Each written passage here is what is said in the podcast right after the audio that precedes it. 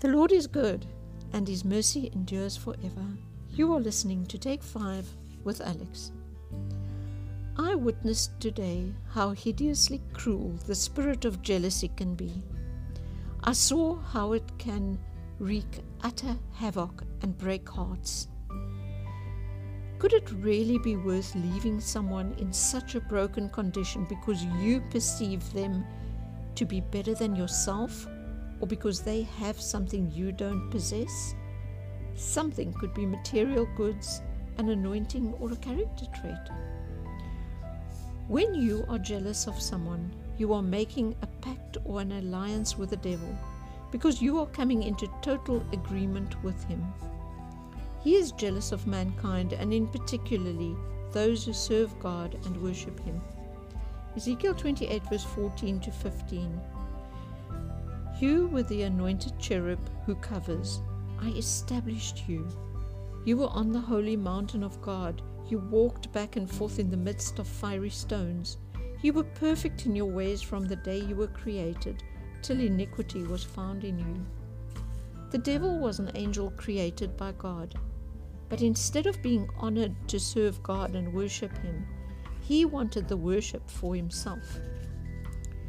Ezekiel 28, verse 16 By the abundance of your trading, you became filled with violence within, and you sinned.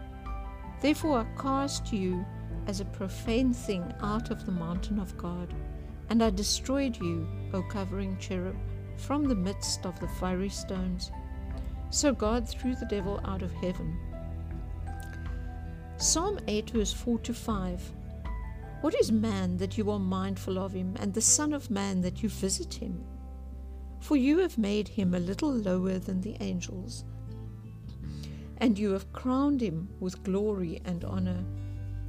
1 Peter 1 verse 12 To them it was revealed that, not to themselves, but to us, they were ministering the things which now have been reported to you through those who have preached the gospel to you by the Holy Spirit sent from heaven, things which angels desire to look into.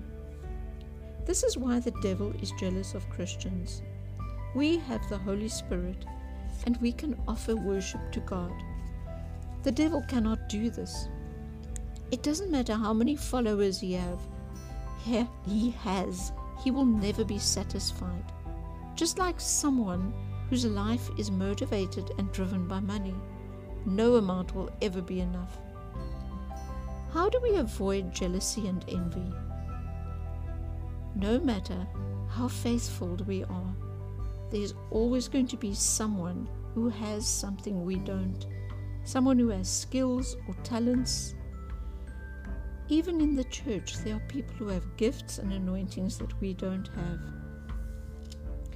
We have to make sure, firstly, that we know our identity in Christ, that we are secure in who we are, that we are redeemed, bought by the blood of Jesus, and headed for heaven.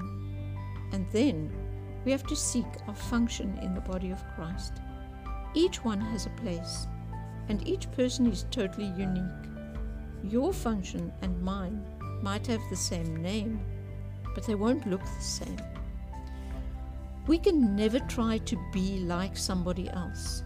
It's a waste of time and effort and will, in the long run, only cause heartache and pain to ourselves and to the person we envy. We are unleashing the devil's hate on that person we are jealous of, and that is just so evil. Be satisfied with what God has given you, and if you don't know where you fit in, wait patiently. Don't get anxious. God's timing is perfect, and He has the perfect plan for your life. Just rest in His grace and see things work out for you.